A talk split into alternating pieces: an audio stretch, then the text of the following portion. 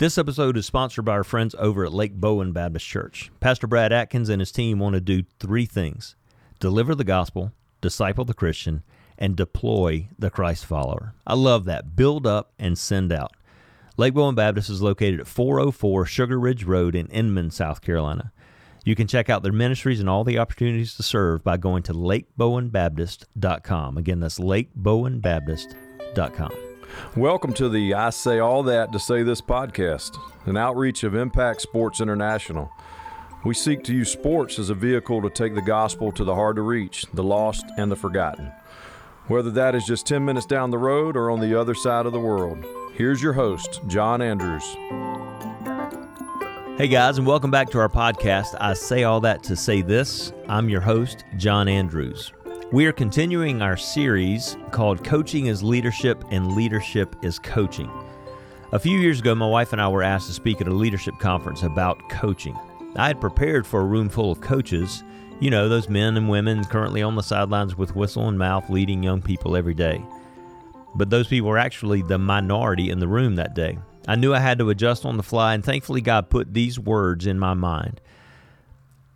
If you're not currently on the sideline training young people in the ways of your particular sport, it's okay because coaching is leadership and leadership is coaching. And as I continued to speak to the group, I had to walk out these words right in front of them in order for it all to make sense. And what I thankfully was able to explain to them that day is to be a great coach, you have to be a great leader. And every great leader must be a great coach. The principles are the same regardless of whether you're on a field or a court, a living room, or a boardroom. I heard someone say one time that if you're out front leading but no one is following you, then you're just out for a walk. A good coach calls out the best in those that they coach. A good leader does the same. A leader helps people become more than they ever thought they could, and a coach does exactly the same thing. Different styles and strategies work for different coaches and leaders, but there are some keys to leadership and coaching that are universal. During this series, we're interviewing different coaches in different sports, asking them about their leadership successes and failures and what they have found to be the cornerstones of leadership. Today, my guest is Clarice Garcia. Welcome, Clarice. Thanks for having me. It's always a pleasure to be connected with you. I appreciate your time. Well, uh, I, I appreciate your time even more. You were on vacation uh, about seven time zones away and had to get up early to do this. So I appreciate you being with us. it was worth it. I got to see the sunrise. uh, Clarice has coached women's basketball, women's college basketball at every level. Uh, early in her career, she was the head coach at Palm Beach Atlantic University Division II school. She's been an assistant at Alabama, Wake Forest, and most recently Auburn University. And just a couple of weeks ago, Clarice was named the new head coach at Charleston Southern University. Congratulations on that, Clarice. Uh, Thank we're, you. We're excited to have you in the state. Um, all right, so that's enough bragging. I know that makes you uneasy. Uh, but I first met Clarice uh, back in 2011. Somebody connected the two of us, uh, knowing that Clarice was, was someone who would be perfect for a trip that we were putting together that summer for Southeast Asia. Uh, Clarice went to Southeast Asia with that team, and then she also went again a few years later to South Asia um, and joined that team as well, using her coaching expertise to build relationships and reaching people for Jesus. Uh, Clarice, thank you for coming on. I know you're on vacation, and so we want to we want to get right to it. I want to ask you this question: How many total years, without giving away your age, how many total years have you been coaching? Yeah, so I've been coaching 14 years. I had to do the math on that because it feels in a lot of ways like it's been not that many. And I'm about to enter my 15th year. You must have started when you were 15 years old, then, huh? That's what a lot of people say. So I will take it. I tell everyone I'm 25 for life, and I'm sure at some point I'll have to bump that up. But as of right now, I'm going to go with it. Eh, when I was introducing you, did I miss a stop on your coaching journey? Um, I don't think so, unless did, you didn't mention Auburn. Nope, I did. So you went straight to Palm Beach Atlantic out of college? Oh no, so I was at um, Seton Hill for two years, okay. and then Stetson for one year. Not to be confused with Seton Hall. You were at Seton oh, Hill. yeah. okay. We used to get all the recruits. Yeah. get a film exchange. It always was confused. yeah. Well, I I uh, I made that mistake once upon a time as well. Um, so tell me, so you've been coaching 15 years. You've been, if my if my math is correct, that's six different colleges in those 15 years. Uh, tell me about your sports background before you started coaching. Yeah, so I've always had a passion for sports. I played pretty much everything growing up. And when I was able to start playing in grade school, um, it wasn't until sixth grade. And I really enjoyed basketball. And so I really wanted to play basketball. And in fifth coach to let me play. And so he didn't. He said, you know what, you got to wait till you're in sixth grade. So I ended up playing and having to do cheerleading instead. So I was definitely not as great of a cheerleader as I thought. I was definitely yelling at the refs, coaching the team, literally just standing there watching the game. so my humble beginnings in basketball had roots in cheerleading, and that definitely was not my calling. I, I can see that. Um, most most cheerleaders. Um, well, I may get trouble for saying this, but most cheerleaders don't know enough about the game to know what to yell at the referee. Um, so it's it's interesting that your coaching roots were there even when you had pom poms in your hand. Um, so right. tell me tell me about playing. Uh, surely your cheerleading uh, career didn't last that long. it did not. So then I ended up playing um, grade school, high school, and then ended up playing at Villanova for four years. So um, it was it was great. It was a great experience. Um, it's definitely where I was able to kind of hone in and learn the game at a, on a different scale and at a different level. So, and where did you grow up? Uh, yes, I grew up in the Pittsburgh area. I'm originally from Colorado, but I did grade school and high school in the Pittsburgh area. And okay. so for me, Villanova was across the state, so it was far enough away from home, but close enough to still visit. So it was, right. it was a good decision. But still Big East, right? Still Big East, yeah. Okay. That was the Big East was the legit Big East, and right. now it's you know different league, but gotcha. Won't go there. well, tell me, tell me what made you go into coaching. So you you you played four years at Villanova, uh, Villanova, and then you decide at what point that coaching was for you. Yeah, I think on maybe two occasions when I was playing, people asked if I would get into or consider coaching and i was like absolutely not um, hmm. i was studying to be a broadcast journalist i wanted to be on SportsCenter and so my whole ambition was geared you know to do that and to talk about sports and so that's what i literally thought i was called to do and so long story short the summer I graduated, I had an opportunity through the head coach who was at the time at Pitt. Um, coach Berenato reached out. Um, I had actually applied for a position on the men's staff um, at University of Pittsburgh, and Jamie Dixon was there at the time. And so I connected with women's coach through camps and just playing in the Big East. And I said, "Hey, you know, I applied for this spot." And she said, "Well, men typically hire men, but send me your resume anyway." And so I did. I sent her my resume, and like two weeks later, she called and said, "Hey, you know, he's going to hire a former player." And I mean, that was like a standout, all Big East, great, big time player. And yeah. me thinking I could get that job is actually kind of funny now that I'm in the profession. but anyway, so she called and she said, um, "Hey, my best friend is a Division two head coach. She was the head coach at University of Miami forever, um, and you actually played against her your freshman year at um, Villanova. She was the coach there at the time when they were still in the Big East, and she said, "Hey, she's at a Division two school here in the Pittsburgh area, needs a grad assistant." And she said, if you get in it and love it, then you have um, your foot in the door. And if you get in it and hate it, you'll get your master's paid for. And so I said, you know what? I'm an opportunist. So that sounds like a win win. Uh, and so you, you got your grad uh, degree paid for, but you decided not to do the sports journalism side. Yeah. So I ended up sticking right into coaching after that grad assistantship. I had another opportunity to coach down at Stetson, and I definitely thought maybe at some point I might career switch, and I've de- and I've done some um, color commentary before and just some other things on the side with that degree. But for the most part, it's been coaching. So, so that's sort of your coaching journey. But what what's kept you in coaching for all these years? Yeah, honestly, the good Lord, um, an opportunity. He keeps opening doors for me to walk through. And even in this last transition, I said, you know what, God, I said, you can keep me in it or you can take me out. I just want to do what you want me to do. And he obviously has seen fit has seen fit for me to stay in it. So that has been exciting for me. And and honestly i appreciate that he has and i appreciate that that's the journey he's placed me on because the relationships i've built with players and the opportunities to just do things through basketball that otherwise would not have been possible are it's just unbelievably amazing what he's been able to do. Um, just with you know, him saying, you know, here's what I want you to do. And I said, yes. hmm. It's pretty simple when you break it down. Mm-hmm. The, the premise of this series that you're a part of uh, is to be a good leader, you have to be a good coach. And you have to be a good coach in order to be a good leader. And so I want to ask you this question Have you found that to be true in your coaching career?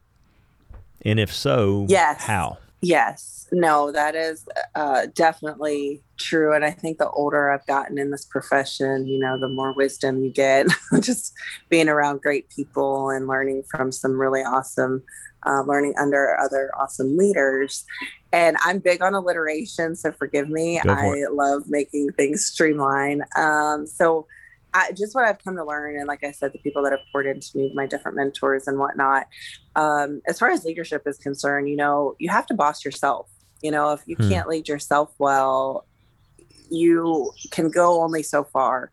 You know, because at some point, who you really are will come out, and I've just I've seen it happen, and you know, you really just have to take the time to have introspective analysis, take the time to figure out who you are, who you're going to be, what you're going to be about. And then I feel like when you can do that, you can lead well because you're already able to boss yourself around. Hmm. Um, you know, along those lines, you know, then building a good culture, you know, based off of those values and the philosophy you set. And again, it goes back to knowing who you are. And I, I've seen it where people are doing this really well who both have who either have their identity in sport and who have their identity in Christ. And it's interesting because some have been successful both ways, but you know, you kind of take a step back and you're like, are you are you as successful if you don't have Jesus? You know, mm-hmm. we were reading in Luke 13 yesterday and Jesus kept asking, but have you repented and will you receive me basically was the question you know and so you know part of that then is you know going off of your philosophy what you value and, and building the culture to support that. You know you have to believe in yourself and believe in others. Hmm. you know belief is massive it's huge. And for me obviously it starts with my belief in christ and that's my root for everything you know and, and my support for everything. But then understanding who he is to me it helps me see others and believe in others in ways that maybe others wouldn't um, and so then, you know, with when you're around people and you bring people around you, you want to be your best and you want to push and encourage them to do the same. Mm-hmm. And so when I work with my players, I know what I put forth as a person and as a player because I want to do it all for God's glory. I want them to reach that level as well, where they're really putting forth and putting out there everything that's in them. And then the last thing I'll, I'll kind of touch on with that is just bringing others along with you, hmm. you know, whether that's around you in the community, whether that's someone you're going to mentor. Um, I, I've always heard the expression, you know, everyone needs a Paul and everyone needs a Timothy. And the Pauls in my life, the mentors in my life have been awesome. And John Andrews, you've been one of them. And so I appreciate you because I feel like you're a champion of pulling people along and, and pulling, you know, moving the needle, pulling people along with you. Um, because as you know, leadership at the top is lonely, but you can pull people along and, and pull, pull people into your circle as mm. well. That's good. So uh, the the purpose of this series is to obviously we we all have a sports background, a love for sports. Um, impact sports. It's not impacts business or impact uh, broadcasting or anything else. Uh, Lord knows broadcasting was not what I intended to do. Uh, but you, I, I, I want to take what you just said in a in a coaching sense, and I'm going to reread it mm-hmm. to you and everybody else. Yeah. Uh, but eh, tell me what what aspect of leadership does this not apply to? In any setting, any context, uh, you must be able to. You said boss yourself. All right, lead yourself, be disciplined. So, boss yourself. You want to build a culture. Believe in yourself and believe in those that you lead. You said you want to be your best and require the same from your team, and you want to bring others along with you. Now, what aspect of our culture, uh, if you are serving as a leader, does that that not apply to? I think the answer is obvious. Uh, there's not one. Uh, yeah. I think I think it's a blueprint. I think it's a blueprint. absolutely. I mean, th- there's this, another B for you. oh, blueprint. Build a blueprint. Yeah. Uh, mm-hmm. So let me let me. This is what you want to do. Uh, you didn't say anything in that last little bit about wanting to fail, right? I don't think anybody wants to mm-hmm. fail. Nobody wants to. nobody sets out like, man, I hope today's awful. I hope I'm terrible mm-hmm. today, right? But sometimes yeah. our losses are our best teachers, right? Yeah. Our failures mm-hmm. uh, show us the most about ourselves. So let me ask you this question: Can you tell yeah. me uh, of a coaching failure that you've had that you've learned something from? And if you, if so, what was yes. that lesson that you learned? Yes, and I had to kind of think on this because I'm sure there are many both on and off the court, but I think the one that pretty much stands out to me the most and what God really worked on my heart through probably one of the mm, probably the most, maybe not the most, but he definitely worked on me through this to just bring understanding and wisdom to me. Uh, I was recruiting this player when I was at Wake Forest and had gone in very early with her and her family and built an amazing relationship, you know. And it, she was the kind that the first couple conversations, they were like one or two words. I probably did most of the talking. Got off the phone, was like, that was a great conversation. I probably did all the talking. and so, you know, probably a couple conversations, maybe, you know, month or so into it, she started to really open up. And it was just cool for her for me to see how she started and she would start talking a lot more. And before you knew it i mean we would have these like hour hour plus long conversations mm. and we talked about god we talked about faith. I mean I, we probably talked about basketball in, in some capacity but it was really honestly just this i just felt that it was this really cool mentorship in relating. And you know, it, it got down to where she had her final like three schools, and it was us and Rutgers, and I can't remember the other ones. And I remember we were sitting outside this one gym, um, and she said, "Hey, Garcia, I got to tell you something." And she told me she was going to pick the pick Rutgers, and we both just started bawling hmm. because you know her chance to play for Vivian Stringer. I get it. Vivian's you know Hall of Famer. She's awesome. I, I totally understood uh, yeah, she's yeah, it's not like she's not, you know, very successful herself. and so we obviously kept corresponding and, and maintained the relationship. And and in her life, I ended up serving as kind of like this big sister mentor role. Mm-hmm. And to date, I mean, we are still super close. You know, we've we've talked through situations, we pray through stuff, and she's in her 20s now. And I think back at what kind of you know hindsight is 2020 and what's crazy is i didn't even know what was next in my future. And her freshman year was my first year at alabama. Wow. Or at um, i'm sorry at auburn. And so i would have never coached her. Wow. and so you know you just kind of look and and see god's hand and in all of all of it. And so for me, what that taught me, and I thought it was a failure because you know you don't get the recruit you want, you right. think you're a failure and you did something wrong. But what it really taught me, again, going back to the big picture of uh, we're we're winning souls for Jesus. At the end of the day, he, Jesus, what God taught me through that was just that it's not always about you know coaching the ones you think you should coach is about creating the relationships that he's designed and he mm. he wants us to and and what he taught me in that was you know a lot of times in coaching you don't get the opportunity to plant water and harvest mm. You know and that's sometimes just within coaching your specific players. But what he has shown me with with this specific relationship is just that you know what you can. Like he's shown me that i don't have to coach her to do the plant water and harvest wow. process. And so it really kind of helped me understand if a kid doesn't pick me or my school there is a bigger picture and it's not necessarily that i'm a failure it's just that there's a better fit or a different fit that god would have for them hmm, that's good um, just missing on a player but establishing mm-hmm. establishing a relationship that lasted far beyond school um, yes. I like that. So let, let me ask you this final question. Uh, and I've been asking all the coaches the same question. Um, and you may have a a lot more than just three. But I want to ask you, in your opinion, what are the 3 mm-hmm. centerpieces to coaching? In your opinion, in in your uh, culture, in your uh, mm-hmm. approach to to to uh, coaching, what is what are the three centerpieces? What are the three non-negotiables for you?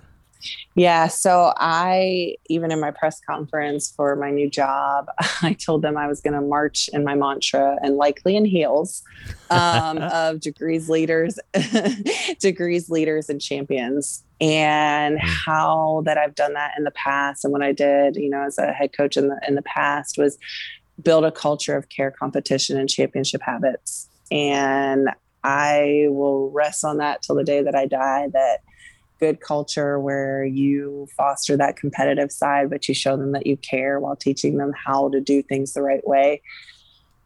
It's really unbeatable. Hmm. All right, say it again. You went through that. Re- you went through that mm-hmm. fast. Care, culture, yeah. and mm-hmm. and what? Care, competition, competition, and championship habits care, mm-hmm. competition, and championship habits. I'm taking notes yeah. as we're talking because this is good stuff. I hope everybody else thinks so as well. Oh, you're awesome. You're awesome. Well, I just, you know, again, as you get older, you know, I, I've you know have learned to see myself as an educator. And i'm i often think of okay how do i how do i educate others? And for me i just remember you know again alliteration and whatnot. My family says you know they've never met someone that loves adjectives more than me. So there we have it. But you know I, I wanted to figure out okay who am i? What am i about? And the things that God puts in my life, I care about deeply, whether that's people or tasks or projects and he has wired me to be so competitive like we were climbing this like rock area and I didn't have the right shoes on and I was mad at myself because I didn't have the right shoes on because I wouldn't finish first. It's just something that's ingrained in me. Like I, my old roommates, we would we would all go grocery shopping and I was in this competition that they weren't even in. They didn't even know about, but I wanted to find all my groceries first. Like they didn't know you were competing, competing with them, and they no, yeah. they had no yeah. idea. No, they had no idea. But I literally just you know wanted the satisfaction of just finishing first, and that's just how I've always been. My family won't even play Monopoly with me, so there's that.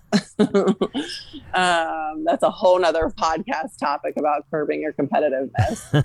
but yeah, and then just championship habits. I just think about you know what do I try and do that I want others to do, and how can God get the glory through how He's made me and wired me? So, mm. well, it's it's interesting. I was going to say this a second ago, and you just did. Um, God cr- uh, created us. Um, I think it was Max mm-hmm. Lucado who said it first, or that I read first. God created us on purpose, so He mm-hmm. He made us the way He wanted us to be, and He created us on purpose mm-hmm. for a purpose. And I'm just picturing eight year old Clarice in a cheerleading outfit yelling and fussing at referees. and now here we are, uh, however many decades later, we won't say that out loud.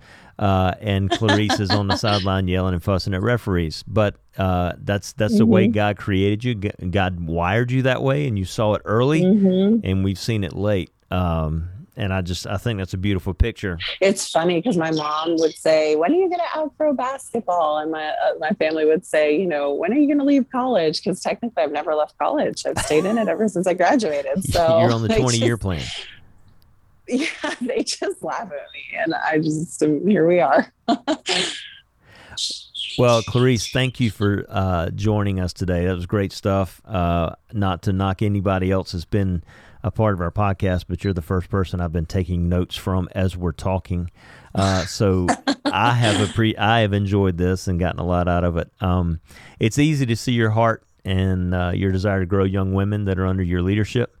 Uh, and you've had a, Mm-hmm. an impact on young women's lives that you'll never see uh, the depth or reach of. Uh, as you talk about Mm-hmm. that that young lady who chose Rutgers over Wake Forest, and you've stayed in contact, but you Mm-hmm. missed that face to face time with her. You never know where that's going to go. You never know who she's going to influence and impact as well. And so I don't know that that's anything that any coach is ever going to know this side of eternity, the influence they've had.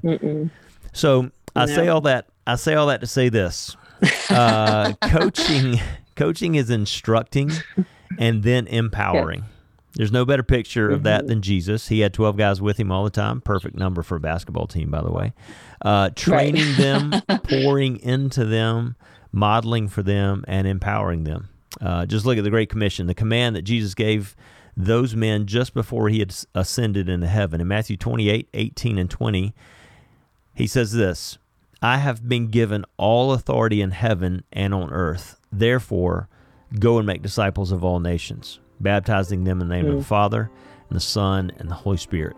I have authority. I'm giving it to you. I have been empowered. I'm giving it to you. Now go.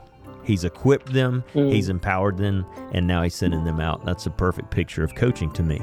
Uh, I've coached you, now coach others. I've led you, now it's time for you to lead others.